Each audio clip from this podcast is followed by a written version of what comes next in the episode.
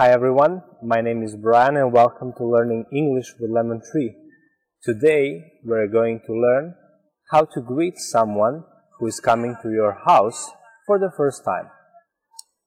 Okay, so you can say, Welcome to my house or apartment, if you live in an apartment, of course.